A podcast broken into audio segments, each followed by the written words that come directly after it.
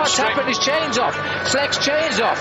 Well, this is terrible. Attenzione, attenzione, fantasticata. Pozor, tady máme Krise Fruma bez kola. Muž ve žlutém ježí bez kola. Just going along. Oh, and here we go.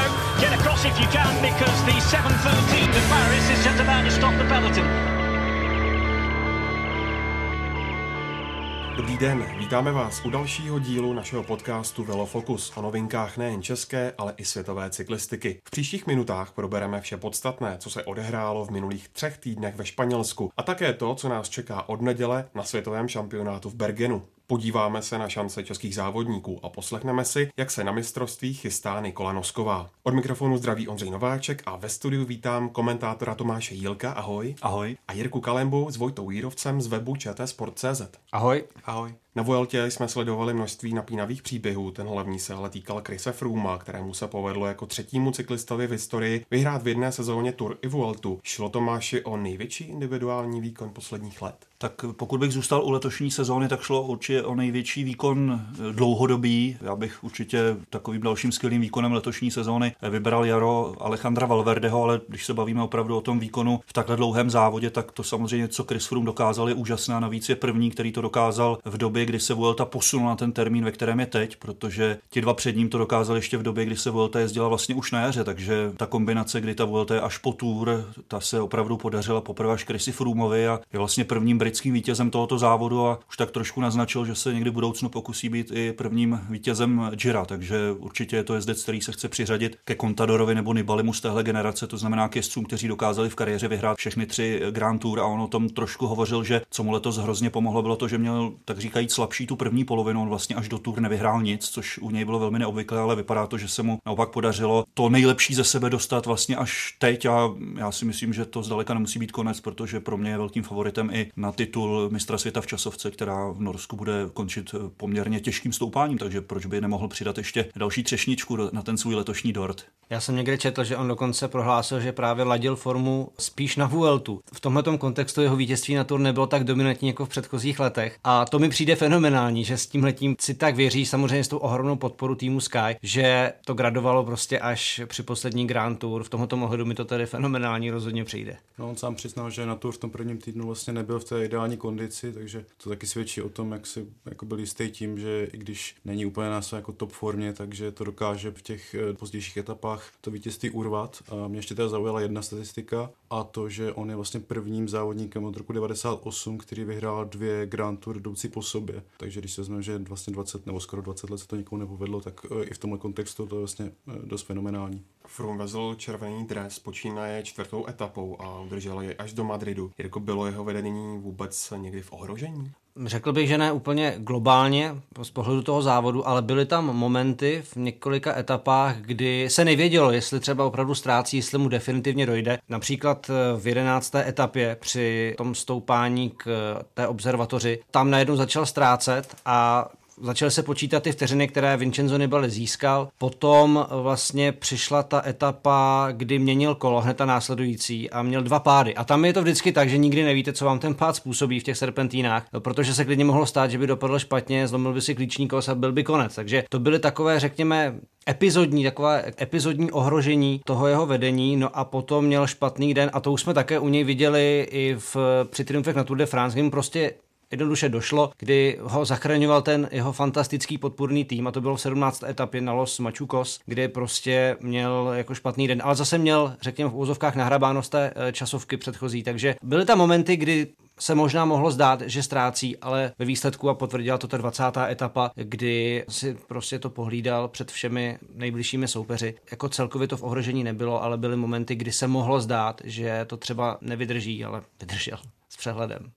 Já to vlastně možná přijde nejzajímavější, že to vypadá, že on už není v takové třeba formě nebo kondici, jako byl třeba před dvěma lety, ale prostě má tu zkušenost a dokáže vědět, kdy potřebuje ten čas získat, kdy mu stačí prostě třeba i ztratit na 10 vteřin nebo tak. Tomu to mi vlastně přijde to jeho vítězství asi nejpůsobivější, že vlastně je už takhle zkušený a umí si to pohlídat.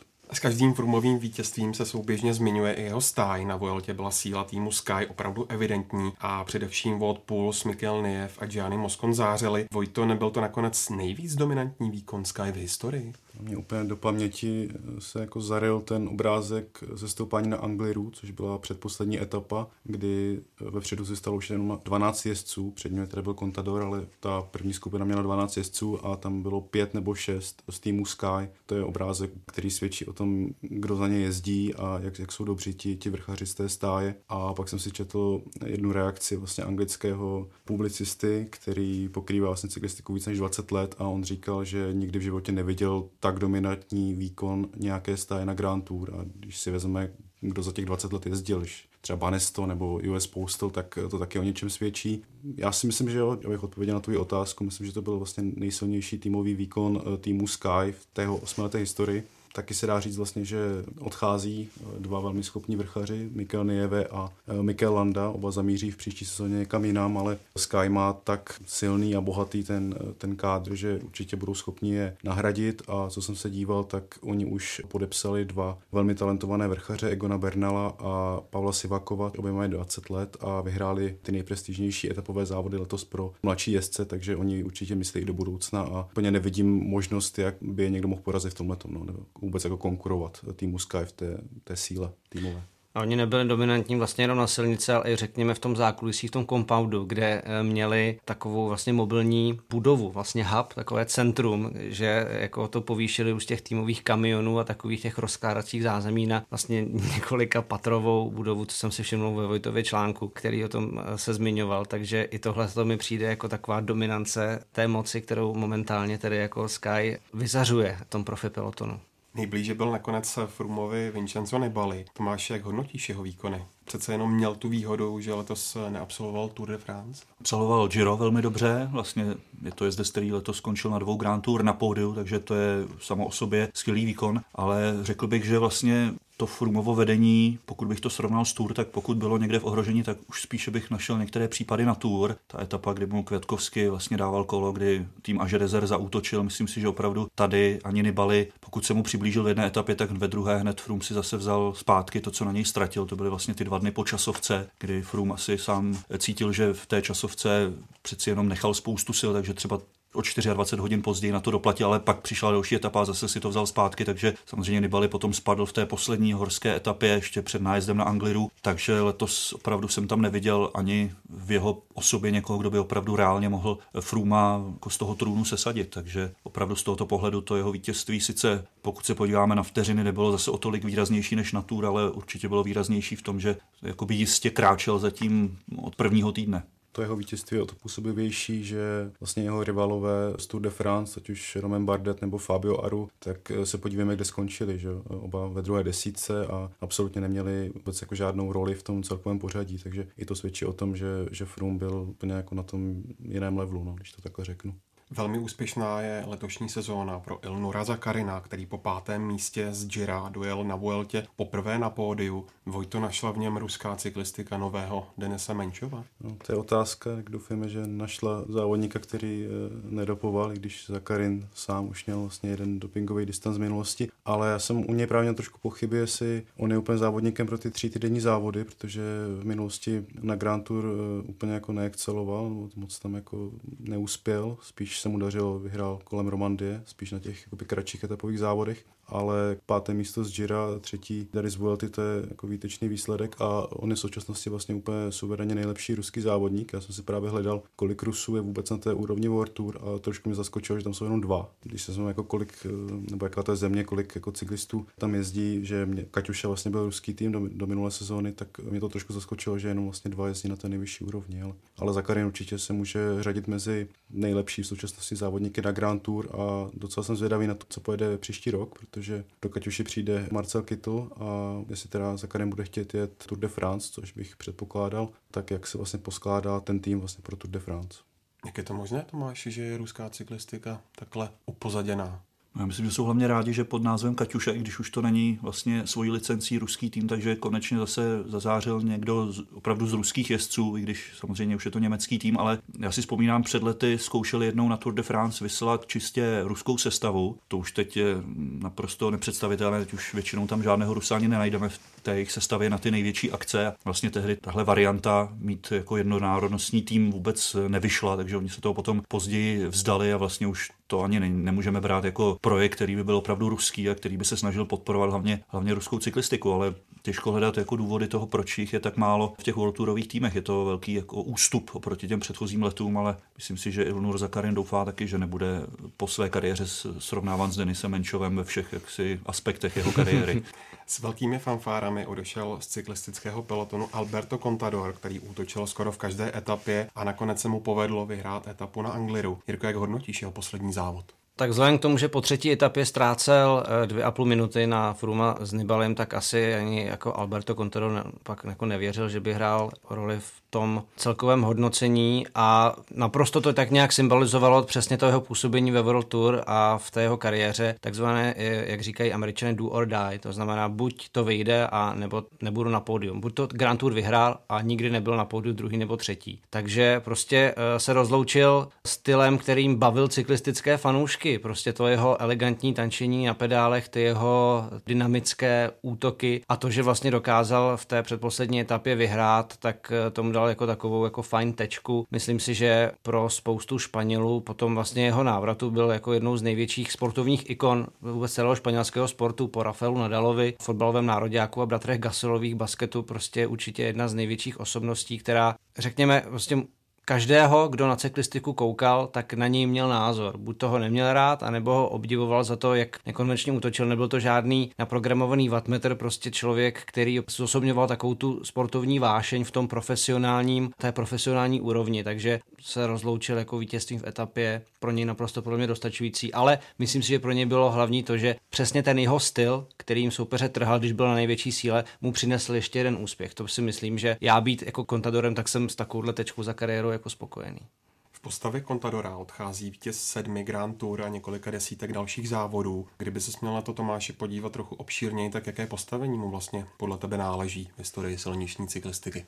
No pro mě je nejlepším jezdcem své generace na týdenní etapáky a to bez ohledu na to, že některé tituly mu byly eh, odejmuty, protože pro mě do dneška ta jeho kauza a to naprosto nepatrné množství klembuterolu, které mu tehdy našli v krvi, pro mě je nesrovnatelné s jinými dopingovými kauzami a nepovažuji pro toho za člověka, kterého bychom měli nějak odsuzovat. Ale proč eh, ho považuji za nejlepšího jezdce, za způsob, jakým dokázal spoustu těch týdenních etapáků vyhrát. Do dneška je slavný jeho útok v posledním týdnu na Vueltě 2012, kdy v etapě, která nebyla počítána mezi ty nejtěžší horské, dokonale zaskočil Joaquina Rodrigueze. Takže vždycky dokázal najít nějaký způsob. Předloni na Giro proti přesile Astany taky dokázal ten titul vyhrát. Takže pro mě v jeho osobě odchází někdo, kdo bude hrozně scházet v tom pelotonu, protože se obávám, že dneska už ty závody spíše vyhrávají jezdci, kteří zdaleka nejsou pro diváky tak atraktivní svým stylem, i když třeba Chris Froome v posledních letech už Tour dokázal vyhrát mnohem zábavnější formou než v těch prvních dvou případech, že už se nebojí útočit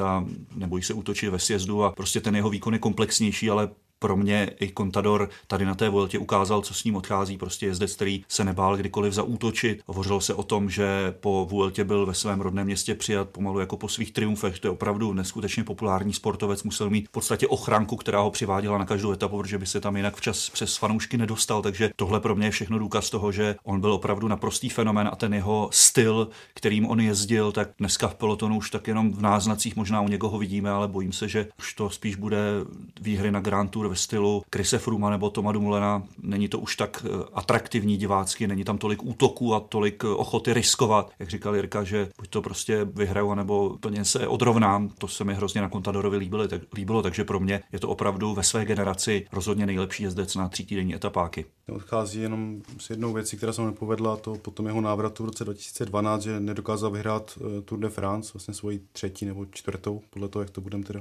počítat, on by určitě řekl, že čtvrtou. Mě taky zaujalo, že jsem si četl nějaký rozhovor se španělským novinářem a ten tam tvrdil, že Contadorova popularita ještě vlastně vzrostla po tom jeho dopingovém nálezu, že bychom si řekli, že eh, to musí přesně naopak, ale že ve Španělsku on šel do různých televizních show a do rozhovorů a právě, že byl vnímán jako spíš jako oběť těch dopingových testů, než jako, že skutečně se něčím provinil, tak to mě trošku zaujalo. Ale jo, určitě to je jeden ze šesti vlastně závodníků, kteří vyhráli všechny tři Grand Tour. Vyhrál to jako strašně mladý, že nevím, jestli byl úplně nejmladší nebo druhý nejmladší, kterýmu se to podařilo. Takže co se týče jeho úspěchu, tak s málo kým se dá srovnávat. Určitě jako fenomenální cyklista. Potom jeho návratu se trošku změnil ten styl jeho jízdy, že už ne vždycky měl na ty nejlepší, tak právě proto se pouštěl vlastně do těchto trošku sebevražedných eh, útoků, jako třeba letos na Vueltě, kdy občas mi to přišlo zbytečný trochu, ale pro fanoušky musel být strašně populární. No. Cyklistice asi, asi bude chybět v tomhle tomu. Já nevím, jaký jste měli pocit letos, ale já když jsem komentoval letos tour, tak jsem v některých etapách měl pocit, jsem si říkal, jestli Alberto ještě tohle má zapotřebí. On se vlastně pouštěl do úniku, vzpomeňme na tu krátkou etapu, kde byl dlouho v úniku s Mikelem Landou, potom vlastně byli dojeti a nakonec tu etapu vyhrál Varen Bargil, tak jsem si říkal, tohle by se mu v minulosti rozhodně nestalo. On, pokud by šel v takové etapě do úniku, tak by prostě tu etapu vyhrál, protože měl takovou výkonnost. Ale přišlo mi letos, občas mi ho bylo až tak trošku líto, když takováhle osobnost se vlastně pouštěla do akcí a e, já si vzpomínám ty poslední stovky metrů téhle etapy, kdy ve čtyřech dojížděl do cíle, jako by už z toho výrazu Alberta bylo jasné, no tak to mi zase nevíde, protože prostě Bargila ve sprintu neporazím. Ale teď na té Vueltě samozřejmě také se pouštěl do úniku, které asi neměli šanci na úspěch, ale co se mi hrozně líbilo, že on dělal všechno pro to, jednak aby smazal to, co nabral tu ztrátu hned na začátku a za druhé prostě, aby se rozloučil vítězstvím, což se mu nakonec povedlo. Takže já si myslím, že on si hrozně vylepšil i v tomhle to jméno vlastně na závěr své kariéry, protože na té tour, a nebylo to jenom letos, ale byly to prostě poslední roky, bylo cítit, že to už je prostě maximálně poloviční kontador ve srovnání s tím, jaký byl dřív a že trošku hazardoval s tím svým jménem a že to bylo takový úpadek tak trošku dostracen že už prostě končím a jako by si někdo říkal, no on už spekuloval loni, že možná skončí, tak možná to měl udělat, tohle už prostě není úplně hodno jeho jména, ale pro mě ta úplná tečka na té Vueltě, a teď nemyslím jenom to vítězství, ale vůbec to, co předvedl a jak ukázal ten svůj typický styl, tak pro mě vlastně končí jako na vrcholu, protože hrozně vylepšil si to svoje image tímhle závodem. Já si v tomhle ohledu pamatuju, když jsme vysílali se střehy Vuelty z roku 2014, kdy vlastně mezi ním a Frumem se rozhodovalo eh, v závěru o to, kdo, kdo vyhraje celkově. A došlo právě na ten poslední výjezd a Contador Frum a přesně tam byly ty úplně dva odlišné světy. Frum oči zabořené na ten wattmetr a Contador, který se ani neustále ohlížel, neustále šel ze sedla a nakonec ho prostě asi na popáté urval. I když to byl záznam, tak to bylo jako fascinující sledovat, protože v tom přesně byla ta naprostá esence toho Contadorova ježdění. Myslím si, že přesně jak Tomáš říkal, že k tomu se teď vrátil a to určitě podle mě nejen jako cyklistiky znalí fanoušci ve Španělsku rozhodně ocení a myslím, že jako o pozvánky do talk show a různých jako pořadů nebude mít nouzy. To ještě zaujalo jsem před Tour de France, jsem viděl nějaký rozhovor a právě jak se tady bavíme o tom, jak jako útočil a tak, tak jestli to trošku nebyl i nějaká ztráta sebereflexe, protože on tam vypočítával, no, ptali se opravdu novináři, proč teda nevyhrál tu Tour de France po tom jeho návratu v roce 2012 a on prostě vypočítával, že tady jsem spadl, nebyla to moje vina, tady jsem měl špatný tým, nebyla to moje vina, že to podle mě taky trošku jako ztráta toho uvědomění si, že vlastně už na nebyl tak dobře prostě a nemohl se měřit s Frumem a dalšími, takže v tomhle mi to taky trošku jako zarazilo z mého pohledu jako rozporuplná osobnost určitě, no. Ani pozitivní, ani, ani úplně jako negativní, no. A možná ještě na závěr tohle tématu nesmíme zapomenout na to, že když se podíváme na tým, který on měl kolem sebe a který měl kolem sebe Froome, tak dobře, Contador měl eh, na Tour Molemu a na Tour i na Vueltě měl třeba Pantána, ale Froome měl takovýchhle jezdců šest, který mu byli schopni pomoct až úplně do závěru, takže i v tomhle on byl hrozně handicapován vůči Froomovi jednoznačně. No a zcela odlišné problémy měla na Vueltě americká stáj Cannondale Drapak, která ztratila jednoho z klíčových sponzorů a její budoucnost byla najednou velmi nejistá. Nakonec se ale povedlo potřebné prostředky získat. Je to tak, Tomáši? Ano, a pro mě to byl další důkaz e, trošku absurdity současné e, top cyklistiky. Vemte si, že na letošní tour se řešila budoucnost týmu Quickstep, e, nejúspěšnějšího týmu, pokud je o počet vítězství za každou sezónu snad za posledních sedm let. A teď tady máme tým, který na tour prostě zazářil v podobě Rigoberta Urana, ale vlastně ještě předtím, než bylo jasné, že dojede do Paříže na pódiu, tak už se ty problémy vlastně poprvé objevily, poprvé řešily, takže najednou se dostáváme k tomu, že problémy mají týmy, které jsou v tu chvíli úspěšné. Spousta jezdců z Cannondale odešla nebo odejde,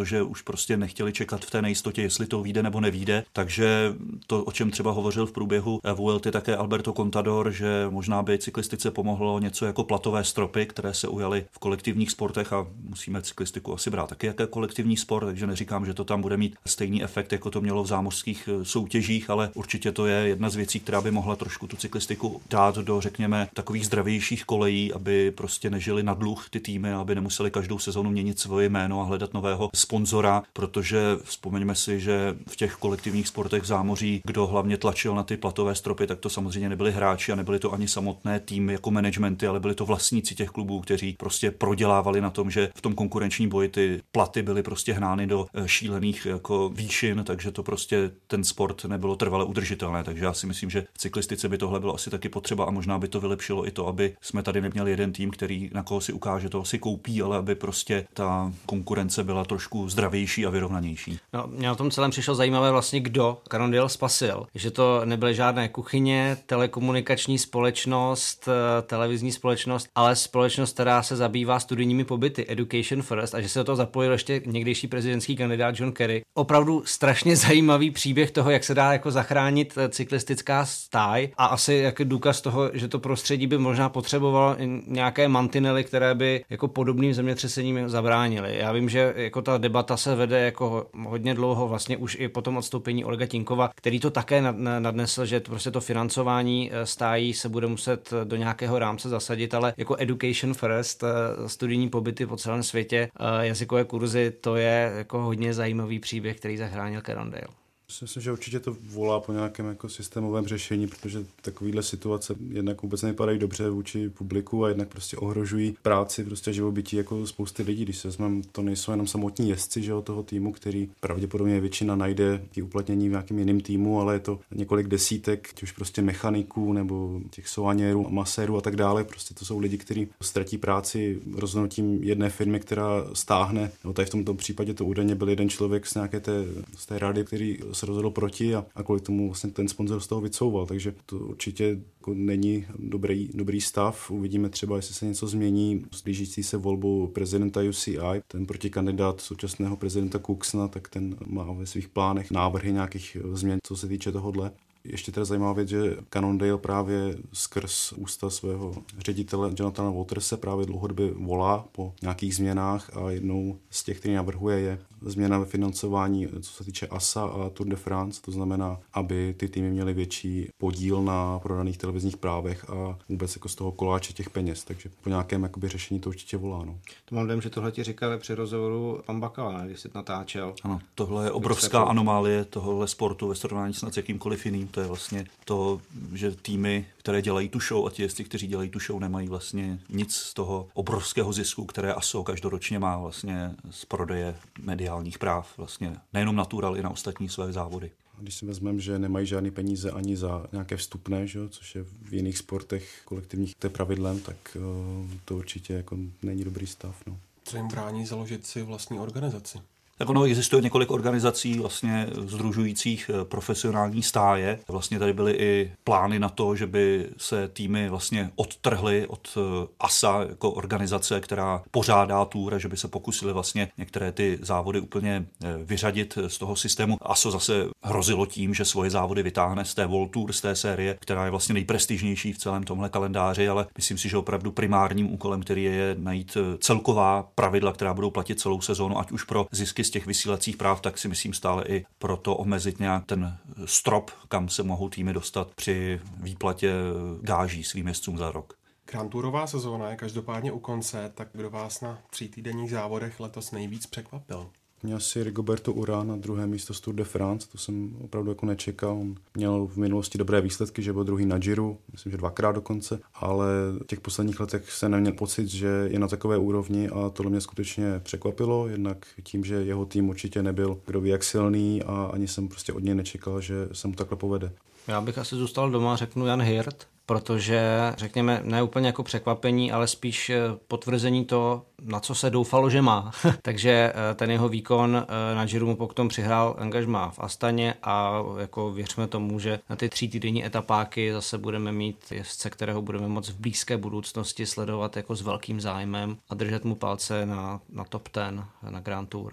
Já řeknu tým Quickstep, ale to možná není vůbec překvapení, ale spíš to myslím tak, kolik eh, etap na Grand Tour oni letos dokázali vyhrát a hlavně jakým způsobem. Oni vlastně na každé Grand Tour měli jezdce, který naprosto dominoval sporterským dojezdům na Giro Gaviriu, na Tour de France Kytla a teď na Voltě eh, Trentina, takže oni vyhráli 16 etap letos na třídenních etapácích. To je opravdu úžasný výkon. Sice o Kytla přijdou pro další sezónu, ale zase jim přijde ze Sky Viviany, tak jsem zvědavý, jestli i ho dokážou poslat na nějakou Grand Tour a to tam vybílí prostě ty doje, sprinterské dojezdy, protože Viviany, když se vrátíme k tomu tématu, co jsme tady naznačili, tak to je přesně oběť systému týmu Sky, kde moc ti jezdci na jednorázovky nebo na sprinty se asi neuchytí. On byl vlastně, dal to jasně najevo, frustrován tím, že letos ho nenominovali ani na jednu Grand Tour, takže teď jsem zvědavý na tohoto muže, který teď má skvělou sezónu před mistrovstvím světa, co předvede v týmu, který naopak je vyloženě určen a vlastně orientován na etapová vítězství. Takže pro mě tohle sice jako překvapení nezní, ale to, že do, na každé Grand Tour měli jezdce, který ovládl ty sprinterské dojezdy, to je úžasné a je vidět, že se dá držet i tři skvělé sportéry v jednom týmu a dá se jim dát šance a vlastně jakoby uspokojit, že každý asi byl spokojen, že dostal příležitost alespoň na jedné z těch Grand Tour. A druhou věc vůbec, jak si vedli belgické týmy, protože když si teď vzpomeneme na Vueltu a na to, jak tam tým Loto Soudal byl úspěšný v únicích, ono se vždycky říká, že úspěch v úniku na Giro nebo na Vueltě je mnohem snažší než na Tour. Tam prostě to vám každý potvrdí, je mnohem menší šance, že ten únik dotáhnete až do cíle, ale to, co tady předveli Marčinsky Dechent nebo Armé, to, to byl úžasný výkon v podobě Tomase Dechenta, což byl pro mě jeden z největších dělníků letošní tour. Je to je hezké ocenění, protože on řekl, že na Voltu jede proto, aby měl aspoň jedno vítězství na každé Grand Tour a nakonec se mu to povedlo. Takže vůbec belgické týmy, jak se letos vedli, to, to bylo úžasné.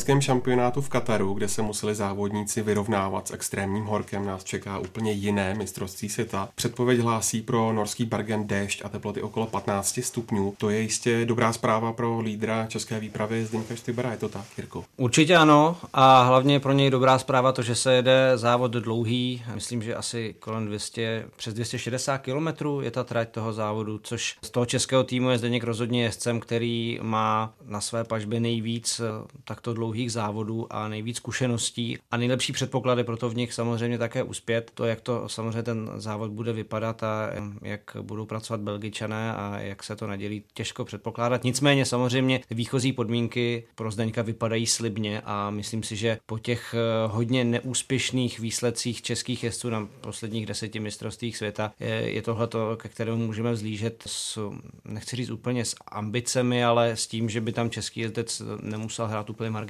roli. Ale ten závod je vždy velmi nevyspytatelný, konec sezóny, jednorázovka, opravdu taková hodně atypická, takže uvidíme, ale Zdeněk rozhodně má, má eh, lepší výchozí nastavení než před těmi vedry v Kataru si jenom říkám, že je docela škoda. Já jsem se díval, že Bergen je vlastně přístavní město a že je zajímavé, že je ve stejné zeměpisné šířce jako Oslo, ale četl jsem, že teploty v Bergenu jsou mnohem vyšší v průměru, takže docela škoda. Možná v Oslu, kdyby se jelo, že by mohlo i zasněžit trošku Zdeňkovi, že by to bylo ještě lepší, ale opravdu věřím tomu, že letos mu ten nástup vyjde lépe než předloni v Richmondu, kde on vlastně první zautočil v tom posledním kole s Dekem Kolbem, ale nakonec ten rozhodující útok vlastně předvedl Petr Sagan, ale opravdu moc eh, si přeju a věřím tomu, že by letos to mohlo dopadnout lépe pro něj.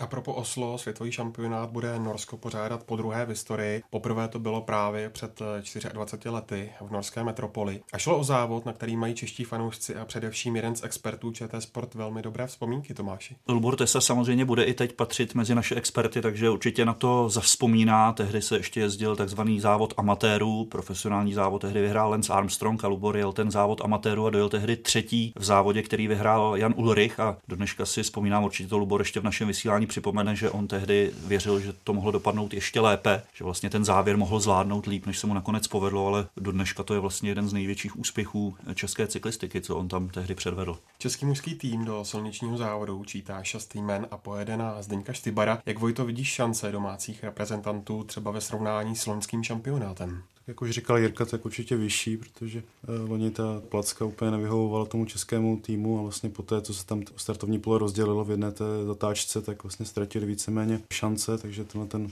bergenský, bergenský závod bude určitě lépe sedět. Já jsem si koukal, že tam je asi 11 kol, stoupání, který má asi 1,5 km, má 6%, takže není to, že by to muselo nutně vyřadit všechny sprintery, takové ty vrzatelnější, ale určitě to jim bude dělat problémy. Co jsem si třeba četl reakce Romana Krojcigra, tak ten říkal, že očekává, že zhruba 20 lidí by mělo jít do nějakého finiše potom v tom posledním okruhu, tak doufejme, že mezi nimi Zdeněk bude. Mně se hodně líbí i ta taktika českého týmu, že jedou teď na to společné soustředění, aspoň na těch pár dní, protože ti jezdci jsou čtyři z World Tour a dva jsou z té kontinentální úrovně. Na těch závodech se ani nemuseli vlastně moc potkávat, nebo skoro nikde se nepotkali, kromě mistrovství republiky.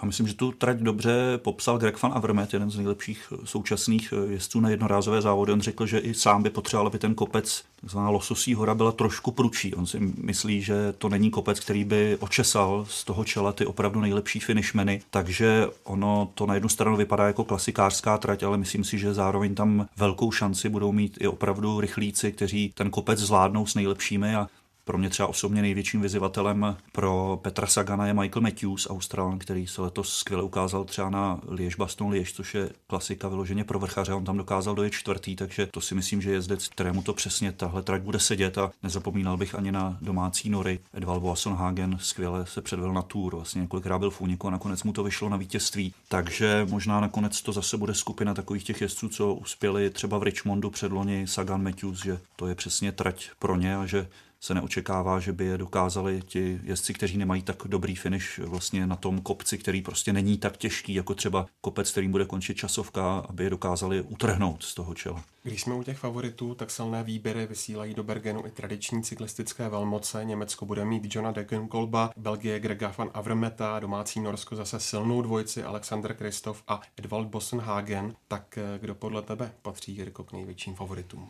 Tomáš to vlastně zmiňoval, určitě se na Belgičany nemůže zapomínat, Greg van Avermaet měl prostě fantastický začátek, to jaro bylo vlastně tak nějak v jeho stylu, Filip Gilbert také nemusí hrát druhé housle. Vůbec Belgičané by se mohli postarat o zajímavou věc, protože samozřejmě ten kopec eh, nemá úplně sklon takový, aby na něm to pole prořídlo, ale Belgičané za to můžou zít a můžou si hodně týmově pomoct a můžou udělat velké tempo, které by zase napomohlo někomu, kdo není úplně rizí spurtér, jako třeba Michal Květkovský, který se nechal slyšet, že by rád byl v závěru třeba s Peterem Saganem a že by si třeba v tomhle profilu a tomhle typu závodu na něj věřil. Takže já bych nevyloučil ani Michala Květkovského, samozřejmě Peter Sagan určitě bude chtít dokončit ten jeho mistrovský duhový hetrik.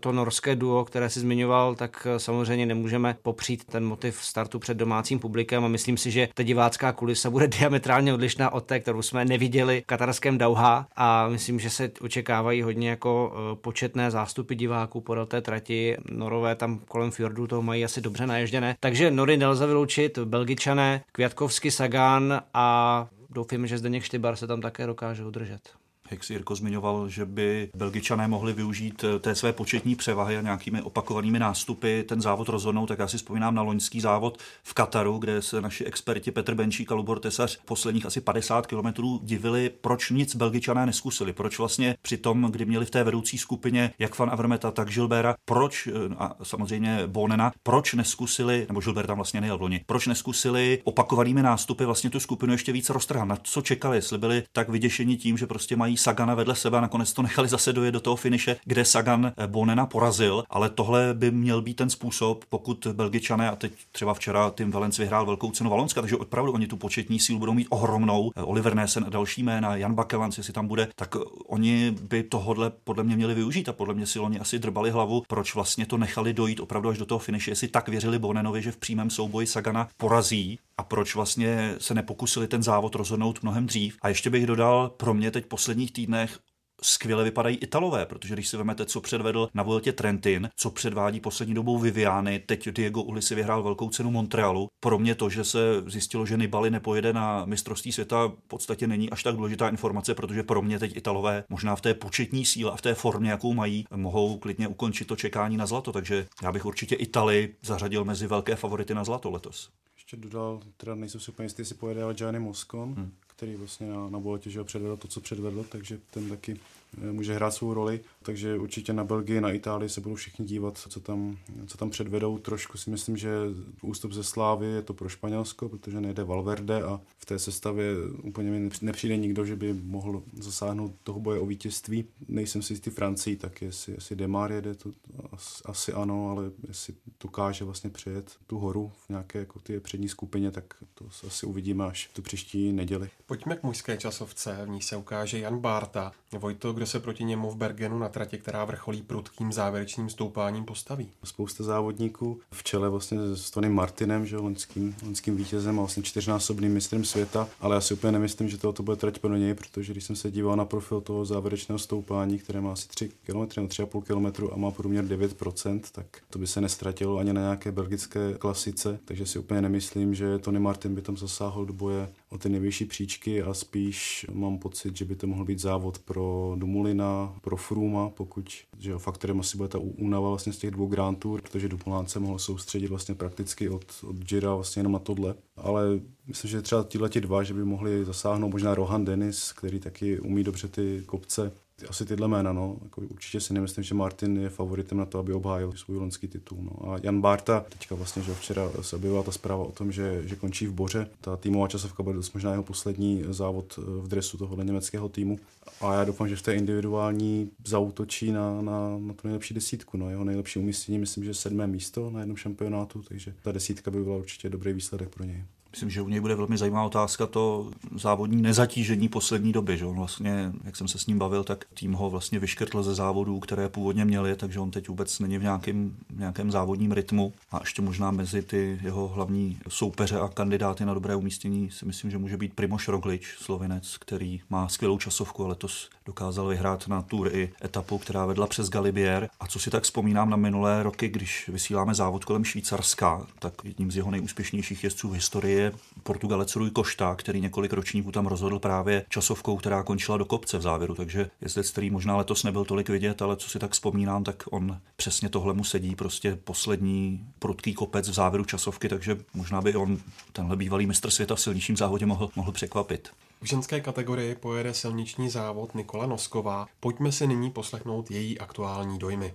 Nikolo, ty máš za sebou několika měsíční zkušenost v italském týmu Beeping. Jsi spokojená s tím, jak se ti podařilo do týmu zapracovat, protože výsledkově se ti dařilo velmi dobře.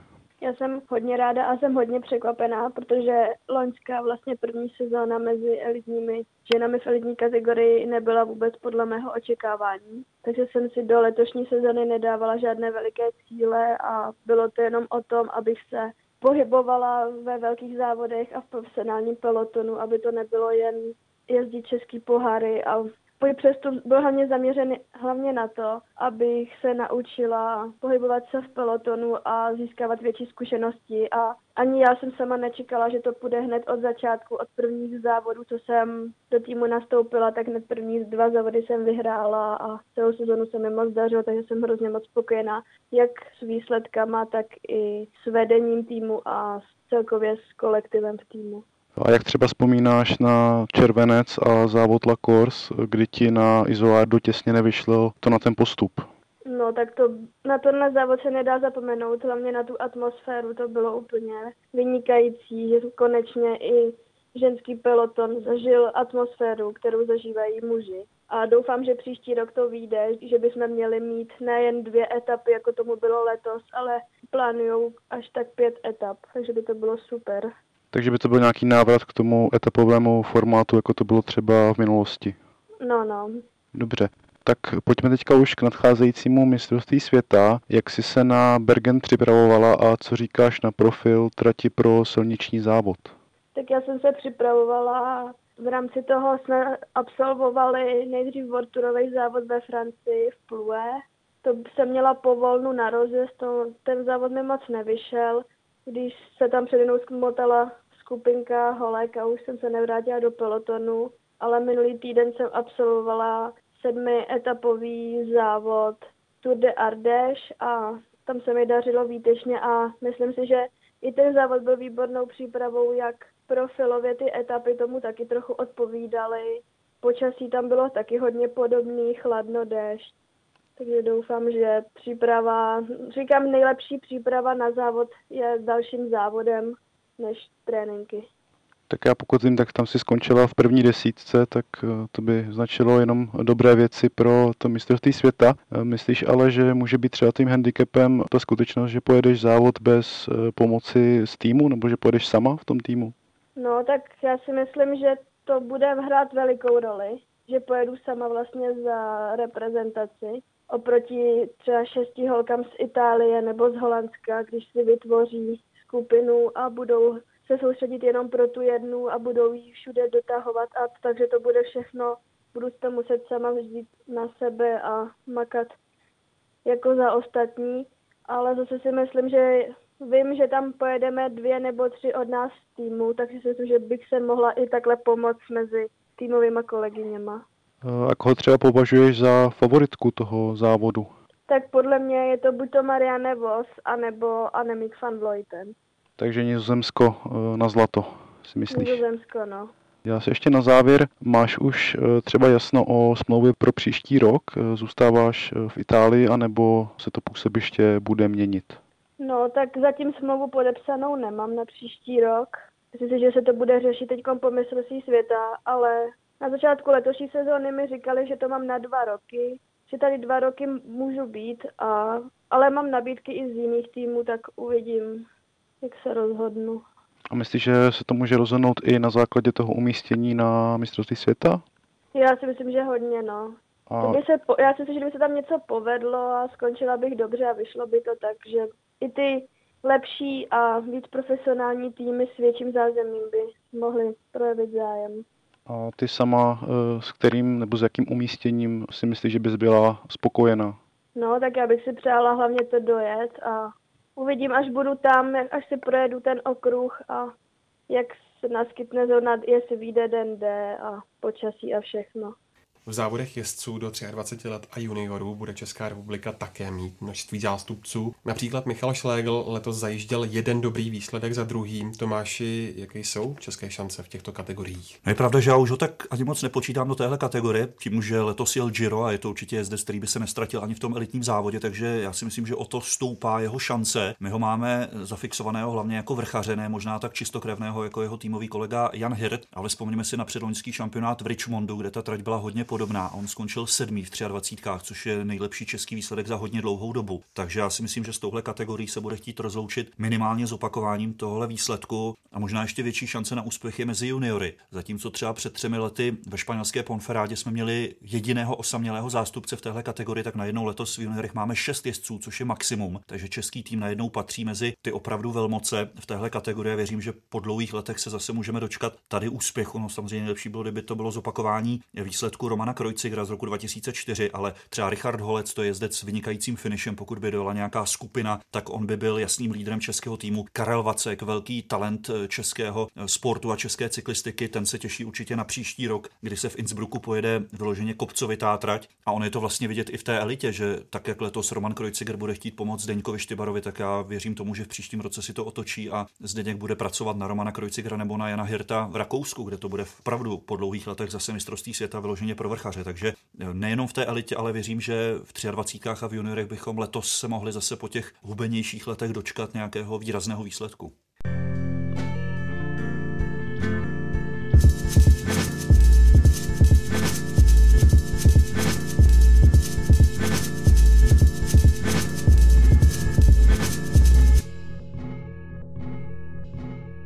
Na závěr se ještě krátce zastavme u nedávného mistrovství světa v cross country, které hostila australské Cairns. Švýcar Schurter v jednom rozhovoru zapochyboval, jestli šampionát do takové destinace patří, když centrum, jak divácké, tak sponzorské, je v Evropě a Severní Americe. Tomáši, souhlasil by si s ním a jak podle tebe šampionát v Buši vypadal? Samozřejmě možná ta divácká podpora tam nebyla, nebo rozhodně nebyla taková jako třeba v loni v Novém městě na Moravě, ale Austrálie si myslím, že v horských kolech a vůbec v cyklistice patří mezi velmoci, takže bych se vůbec nevyhýbal tomu tam ten šampionát dávat a myslím si, že to dopadlo rozhodně lépe než loňský experiment s mistrovstvím světa na silnici v Kataru, kde opravdu lidi nebyli vůbec žádní jako diváci. Takže z tohoto pohledu si myslím, že to rozhodně nebyl špatný nápad udělat mistrovství světa v takhle zajímavém prostředí v australské buši. Pokud se vrátím k té silnici, tak myslím, že diváky mohou uklidnit už dopředu, že rozhodně letošní mistrovství v Norsku, i pokud bude pršet, bude rozhodně divácky atraktivnější než rozpálená poušť, kde se jelo loni. Takže ten loňský závod v elitácký nebyl, nepatřil zrovna mezi ty nejzajímavější, kdy se rozhodlo na větru asi 180 km před cílem a už bylo jasné, že se ty skupiny prostě asi nesjedou. Takže určitě jsem proto, aby se ty šampionáty nekonaly pouze v Evropě, aby se dávaly i do jiných destinací a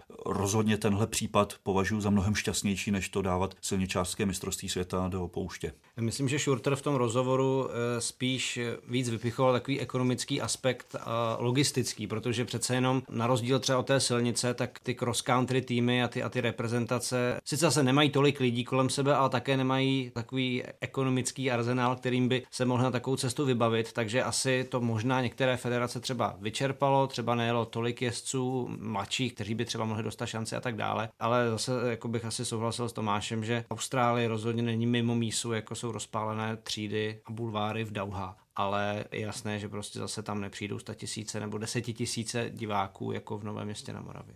Schurter zakončil perfektní sezónu, ve kterého nedokázal nikdo porazit ziskem šestého titulu mistra světa. Nemůže taková dominance cross country spíš ublížit, Jirko? On to v pozávodním rozhovoru trošku v nadsázce na to narazil Jarda Kulhavý, který říkal, že to asi nemůže nikoho bavit, když pořád vyhrává Schurter. A mi to trošičku připomnělo jedno nedávné mistrovství světa cyklokrosu, myslím, že to bylo v Louisville, kde prvních sedm míst získali Belgičané a také se hovořilo chvilku. Ono jsou jako vždycky takové chvilkové debaty, kdy se prostě ten sport nachází v nějaké, nějaké fázi dominance jedné, jedné země nebo jednoho závodníka a teď prostě Švýcaři a jmenovitě Schurter. Je pravda, že v loni na mistrovství světa v Novém městě na Moravě jsme měli statistiku, kdy prostě Schurter, Kulhavý nebo Absalon x let vládnou a ani nikoho jiného skoro nepustí na stupně vítězů. Takže je jasné, že když si vezmete cross country, kde startuje v elitě třeba 120 jezdců a prostě opravdu tři možná čtyři, když nějaký defekt, a když tam byl ještě Ondra Cink, tak třeba pět lidí na to opravdu má. Tak je to trošičku zvláštní, je to takové, jako když se podíváte na český basket a řeknete, aha, asi vyhrál zase Nimburg. Ale na druhou stranu, cross country je zase krásné v tom, že prostě máte tu scenérii, máte tu nevyspytatelnost a opravdu nevíte, jestli ten Schurter to zase dá, protože Jarda Kulhavý mu slušně dýchal na záda. Ale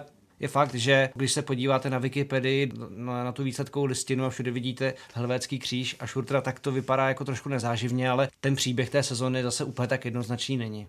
Já můžu uvést jeden příklad, možná z začátku vám to bude připadat trošku mimo místo, ale se dostanu k jádru věci. V loni na konci roku jsme v našem vysílání nabídli s původním komentářem všechny medailové úspěchy českých sportovců z RIA. A co mě tehdy zaujalo, že vlastně náš komentář s Luborem Tesařem z toho stříbrného úspěchu Jaroslava Kulhavého byl ve srovnání se všemi ostatními nejméně emotivní. A tak jsem si říkal, trošku mě to mrzelo, co bylo tím důvodem. A tak samozřejmě tím prvním důvodem bylo to, že ten závod byl vlastně dopředu rozhodnutý, tedy dopředu. Mám pocit dlouho před cílem, když se Jarda se Šurtrem dlouho držel. A tohle já vidím v poslední době jako největší slabinu v uvozovkách horských kol. Ty závody v drtivé většině, pokud samozřejmě pominu závod v Londýně eh, na olympiádě, eh, nemají tu dramatičnost do závěru. Já říkám upřímně, pro mě většinou je mnohem zajímavějším komentátorským zážitkem eh, jakýkoliv mistrovství světa nebo olympijský závod v silniční cyklistice ve srovnání s těmi horskými koly, i když samozřejmě tam máme vždycky větší šanci na medaily, ale přemýšlím, co udělat pro to, aby se horská kola do budoucna stala mnohem dramatičtějším sportem opravdu až do samotného konce, protože protože čistě z takového toho dramaturgického ohledu i toho komentáře prostě je velmi těžké to napětí a ty emoce udržet až do cíle právě protože ty závody nemají tu koncovku takhle napínavou. Takže to je podle mě věc, ve které trošku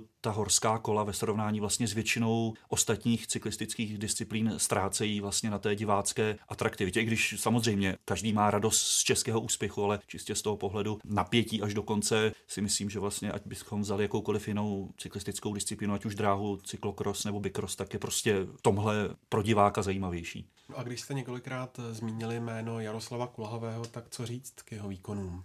No má asi nejblíž k tomu Šurtera potrápit. On sám říkal, že vlastně cítil se fyzicky dobře na to, že by ho mohl dát. Byl mu nejblíž i v Riu, v letošní sezóně také několikrát, ale um, takhle musíme si opravdu říct, že v tom odvětví, ve kterém Češi byli opravdu strašně dlouho marginální a jenom účast na mistrovství světa nebo na olympijském závodě byla ohromná, prostě byl ohromný úspěch tak eh, ta konstantní výkonnost Jardy Kulavého a to, že se dokáže prostě držet neustále i přes ty zdravotní peripetie, které měl, že se dokáže držet na špice prostě skvěle. Jako v tomhle tom zase bychom neměli zapomínat, že eh, až eh, nedej bože Jarda skončí, nebo jako veme si Ondru Cinka odešel na silnici a najednou tam ta česká trikolora chybí a my nejsme národ, který by mohl produkovat každý rok v každé kategorii několik sportovců, kteří by se takhle mohli měřit se Šultrem Absalonem, Marotem a, a, a několika málo dalšími skvělými těmi bikery, kteří si to vždycky prostě nakonec rozdají o, o, to, o to pódium. Takže jako klobouk dolů před tím, co jako Jarda zajel tuto sezonu a prostě za šultrem druhý, ale ta jeho výkonnost je prostě výborná a hlavně to jeho nastavení na to ty výkony udržovat. A to, jak v trénincích a v přípravě jako poctivě maká na to, aby ho třeba jednou ještě dál, byť už se mu to podařilo, ale věřím tomu, že každý sportovec profesionálně hledový po úspěších, tak bych třeba jako věřil tomu, že tu druhou zlatou ze světa třeba dá, tak eh, uvidíme příště třeba.